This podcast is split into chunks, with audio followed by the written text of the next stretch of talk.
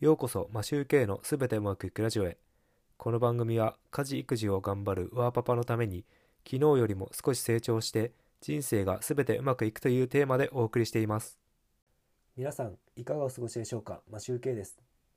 今週半ばに体調を崩してしまい、毎日更新が止まってしまいました。治ってきたのですが、まだ咳が出るので聞き取りにくい声での配信になるかもしれませんが、よろしくお願いします。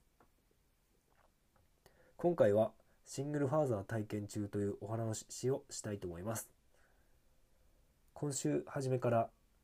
妻が体調を崩して寝込んでいました。特に高い熱が出ているとかそういうわけではなかったようなのですが、頭痛があり体調が悪かったみたいです。それなので今週は普段やってもらっている保育園の送迎や子どもたちのご飯支度などをやりました。妻が普段やってくれていることの他に、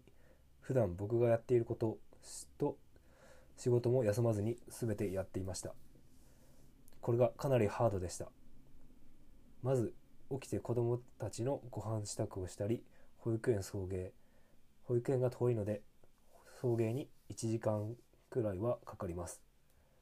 ですので1日往復だけで2時間使ってしまいます。仕事から帰ってきてもご飯を作る時間がないです。なんとか子どもたちの一日を終えるのですが、一日の最後に絵本を数冊読まなければまだ小さな次女が寝てくれません。なんやかんやで全てやっているとあっという間に22時を過ぎてしまいます。子どもを寝かしつけている間に洗濯機を回していて、寝ついたところで家事再開です。初日は時間もなく惣菜を買うことしかできなかったのですが、一人で家のことをやるとしたら、毎日の食事を準備するとしたら朝早く起きて夜の分まで作っておくしかなさそうです。本当に片親になるとかなり時間的にも体力的にも厳しい状態になることが分かりました。まず時間が足りないのでフルタイムで働くことが厳しくなってきそうです。